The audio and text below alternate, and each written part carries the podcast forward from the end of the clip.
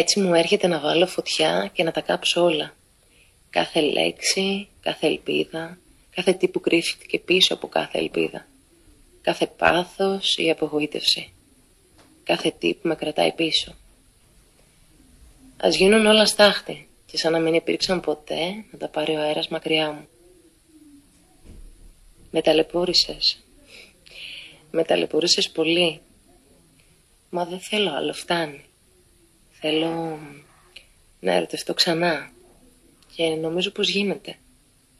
Θέλω να πάω εκδρομές και ταξίδια και τα Σαββατοκύριακά μου να τα περάσω με δύο μάτια που τα πρωινά θα μου γελάνε και τα βράδια θα κλαίνω από έρωτα.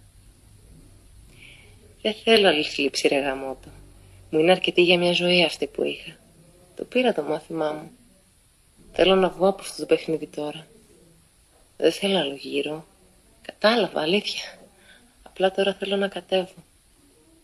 Αυτές τις μέρες που ήμασταν όλοι κλεισμένοι σπίτι, καθώς τακτοποιούσα τα πράγματά μου και έκανα δουλειές που δεν είχα άλλο το χρόνο να κάνω, κάπως βρέθηκε στα χέρια μου ένα παλιό άλμπουμ με παιδικές μου φωτογραφίες. Όχι πολύ παιδικές, ήταν κάπου εκεί στο γυμνάσιο, Λύκειο. Τις παρατηρούσα για ώρα. Δυστυχώς η μνήμη μου ήταν ανέκαθεν προβληματική, σε βαθμό ύποπτο και ίσως καμιά φορά και ανησυχητικό. Ε, αυτά όλα που σας λέω είναι αλήθεια. Έχω φοβερό πρόβλημα με τη μνήμη μου. Ε, Ω εκ τούτου, πολλά από αυτά που έβλεπα δεν τα θυμόμουν ή κατάφερνα να τα φέρω νοηρά στη μνήμη μου μόνο μετά από πολλή προσπάθεια. Στο διατάφτα και για να μην πλατιάζω, ε, μπορεί να μην θυμόμουν πολλά, όμως θυμόμουν εμένα. Πώς ήμουν τότε, πόσο μακρινό μου φαινόταν τότε το να φτάσω στην ηλικία που είμαι σήμερα. 25. Σκεφτόμουν το 25 και μου φαινόταν κάτι πάρα πολύ μακρινό. Δεν ήταν όμως. Έχουν περάσει σχεδόν 10 χρόνια από τότε. Θα μου πεις γιατί τα λέω όλα αυτά; Έλα μωρέ και στα 25 σου πάλι μικρή είσαι και έχεις όλη την τη ζωή μπροστά σου. Σκεφτείτε και εσείς τώρα και όλοι αυτό θα λέγανε. Και ναι, συμφωνώ, σωστά.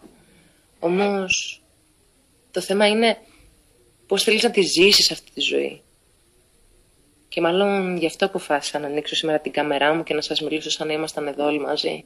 Γιατί όλο αυτό το διάστημα όλοι μιλάνε για την επιστροφή στην κανονικότητα, μόλις λήξει η καραντίνα και κανείς δεν μας είπε τι σημαίνει κανονικότητα.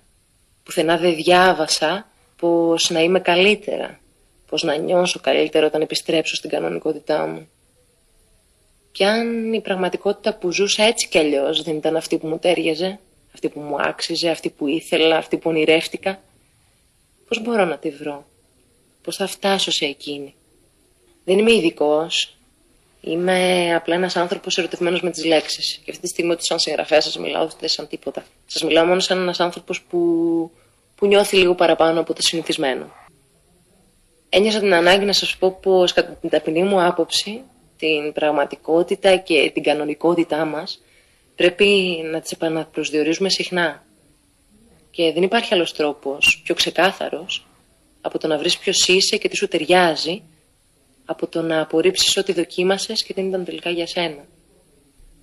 Ξέρω, αλήθεια ξέρω, ε, και το στρες του αποχωρισμού και το πόσο δύσκολο είναι να προχωράς και το πόσο, πολύ, πόσο εύκολα σταματάει πολλές φορές η ζωή μας στις μεγάλες δυσκολίες. Είτε αυτοί είναι μεγάλοι έρωτες, είτε είναι προβλήματα στα επαγγελματικά μας, είτε προβλήματα με την οικογένεια, είτε οτιδήποτε μπορεί να απασχολεί τον καθένα. Είναι όμως αναγκαίο. Είναι επιτακτική ανάγκη. Και, και θα επιμείνω σε αυτό που σας είπα νωρίτερα, που σοκάρε και εμένα πολύ. Δείτε παλιές σας φωτογραφίες τώρα που έχετε χρόνο. Δείτε πόσο γρήγορα περνάνε όλα. Και δεν το λέω απεσιόδοξα, το λέω πάρα πολύ, πάρα πολύ συνειδητά και, και με πολύ ωραία σκέψη για το μέλλον. Αλλά περνάνε όλα γρήγορα. Πόσο ακόμα θα μένουμε όλοι μας σε καταστάσεις που είτε μας πληγώνουν, είτε με άλλα λόγια δεν μας επιτρέπουν να μάθουμε τι έχει παρακάτω, ποιο είναι το μετά, τι έχει να πει το δικό μας κεφάλαιο.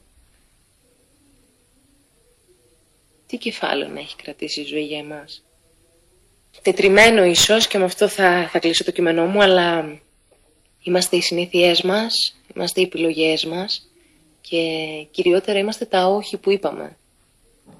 Και εμένα μου αρέσει η νύχτα αλλά έχει μεγάλη διαφορά από το σκοτάδι.